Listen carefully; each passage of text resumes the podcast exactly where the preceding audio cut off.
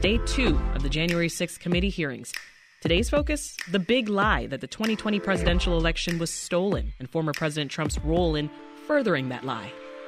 We'll tell the story of how Donald Trump lost an election and knew he lost an election, and as a result of his loss, decided to wage an attack on our democracy, an attack on the American people by trying to rob you of your voice in our democracy and in doing so, lit the fuse that led to the horrific violence of January 6th, when a mob of his supporters stormed the Capitol sent by Donald Trump to stop the transfer of power.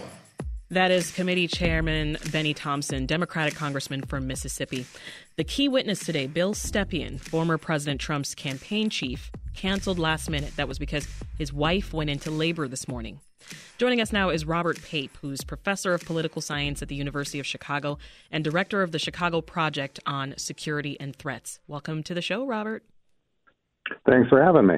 Also, here is Tom Mockaitis, DePaul University historian. Welcome back, Tom. Thanks for making time. Thank you. Happy to do it.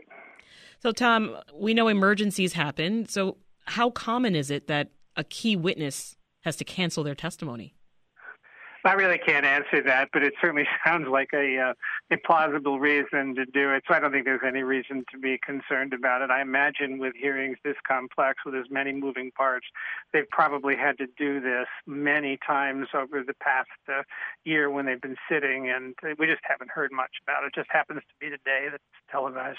Yeah. Well, do you expect that Bill Stepien will still have to testify at some point?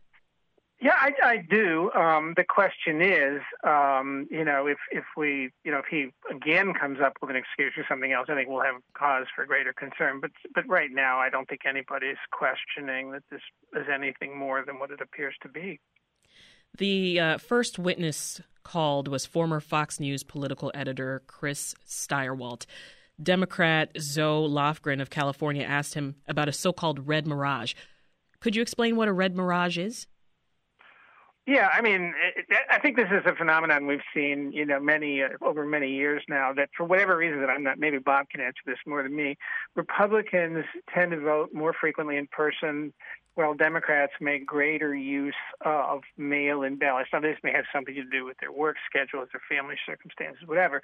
But what it creates is, is an unnatural uh, blip um, or an inaccurate blip early in the evening, where as the as the actual tally votes are counted first, the ones cast on the day of, you see, you know, an over-reporting or a reporting of the Republican candidate being far ahead.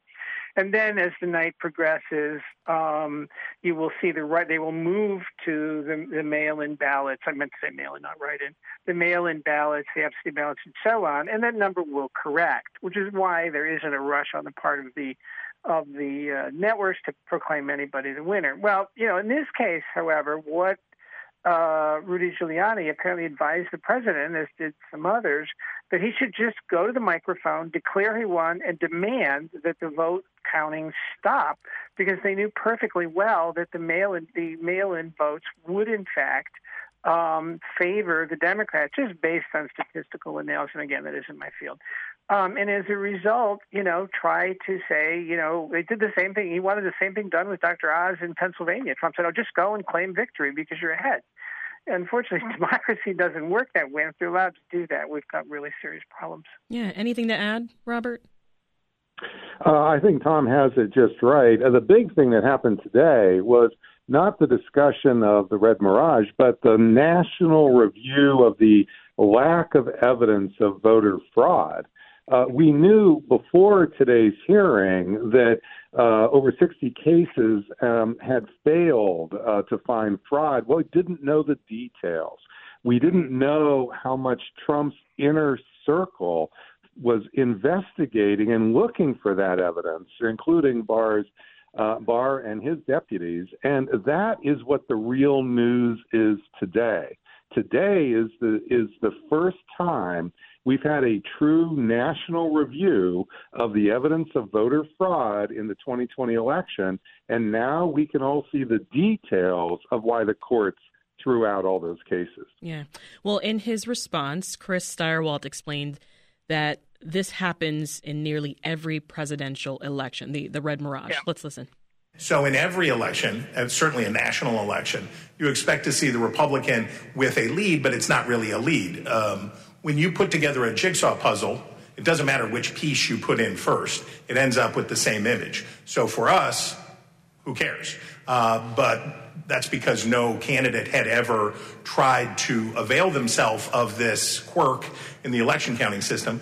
We had gone to pains uh, and I'm proud of the pains we went to to make sure that we were informing viewers that this was going to happen because the Trump uh, campaign and the president had made it clear that they were going to try to exploit this anomaly. Tom, your impression of his response? Yeah, it um, it it is undeniably clear. What I kept finding myself asking as this unfolded is, are we talking about a man um, who developed the big lie as a calculated, cynical strategy to overturn the election? Or are we talking about somebody who's delusional, who genuinely believes this? And then I don't know what that does to proving conspiracy. I think the one thing to me that I would add to Bob's excellent summary of what we learned today is that how much money Trump made over this. And I think the thing to me that I thought was a bit of a, you know, a, a very revealing moment was when they said people were being told this money is going to be used to challenge the results of the election, but instead it went into a political action committee for the president. That really seems like willful deception. Now, I'm not a lawyer, I can't say that, but if that's the case, it really does seem to support the argument that he knew that what he was fomenting was in fact a lie. And, and, commentators have said throughout that from the very opening, particularly by Liz Cheney, it seems it sounds like a prosecutor laying out a case for indictment. Uh, you know, and then that I think is interesting as well. Yeah. Well, uh, since Bill Stepien, who's Trump's campaign chief, wasn't able to join today's hearing, the committee did pivot and showed a video of taped testimony. Uh, the committee questioned Stepien about what he told Trump to expect from early votes and how that might shift throughout the night. What do you make of what Stepien had to say there, Tom? Well, I think, you know, it, it seems pretty clear that everybody around the president was telling him, look, this is over. There's nothing you can do. You're going to lose this election. You should concede and everything else. And what any of us would do, much as we'd get over being disappointed, we might grasp at straws for a little bit. We do what Mitt Romney did in 2012. He just looked at everybody very sadly and said, It's not going to happen, is it? And he moved on. In this case, what, what Donald Trump apparently did was just call in people who supported what he wished to hear.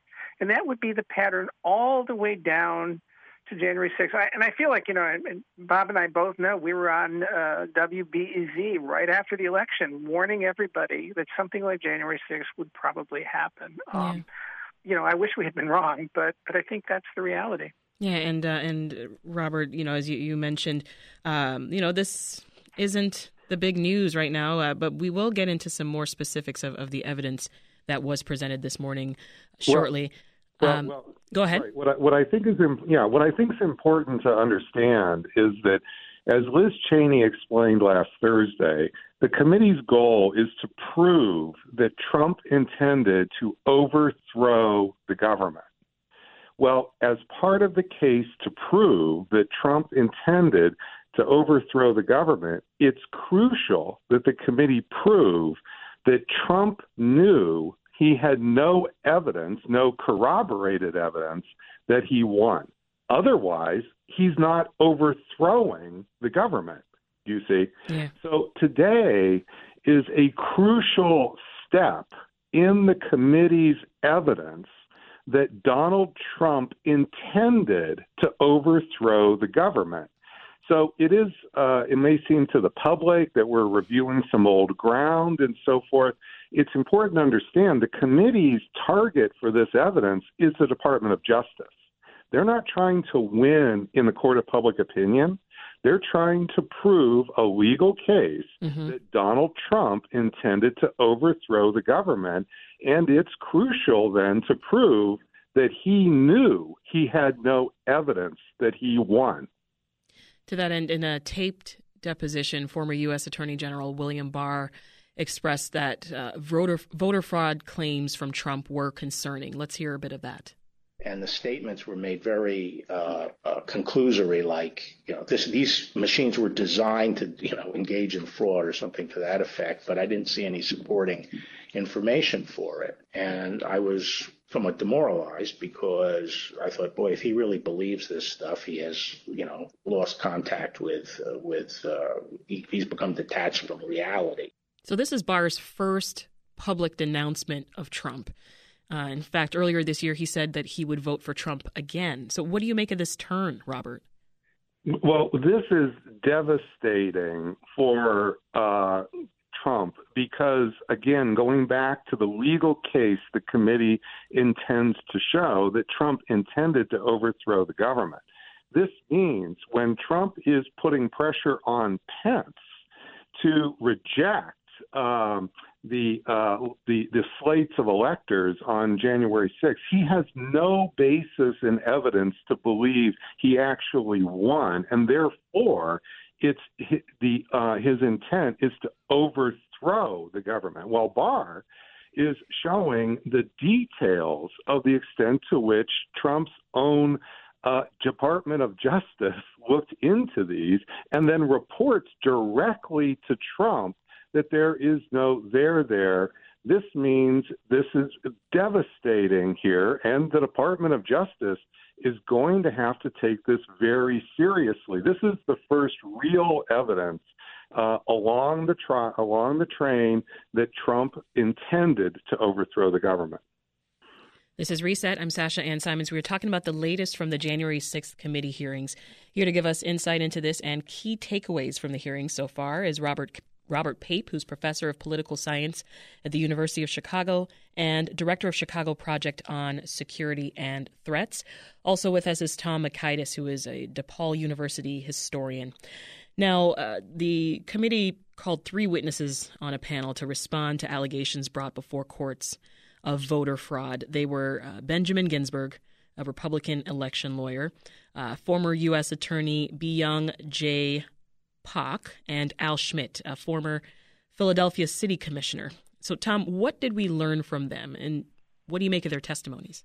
Well, this lends, you know, incredible credibility uh, to what the panel is saying because these were not, you know, this, these were not liberal-leaning lawyers brought in to support an ideological position. I mean, one had been involved in the, you know, the case, the Supreme Court case Gore v. Bush that ended up helping to decide the 2000 election. So you could hardly accuse him of somehow being leaning left.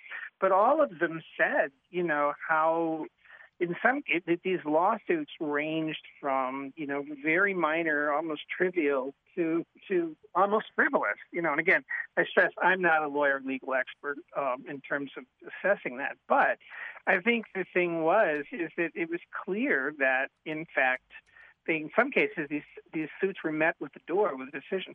Just to add to what what Bob said, I think he, he's absolutely right about aiming at the Justice Department. But I think the emotional impact, and I've been immersed in the details of this from the get go, and mm-hmm. I still find it incredibly powerful to see all of this laid out together in such a compelling and I think, as Bob said, damning sort of way.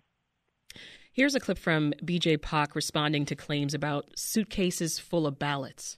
But in actuality, in review of the entire uh, video, uh, it showed that that was actually an official ballot box that was kept underneath the, the tables. And then they, we saw them pack up because the announcement that they thought they were done for the night. And then once the announcement was made that you should continue counting, they brought the ballot box back out and they continued to count. Now, here's Al Schmidt responding to Giuliani's claims that 8,000 dead people voted in Philadelphia.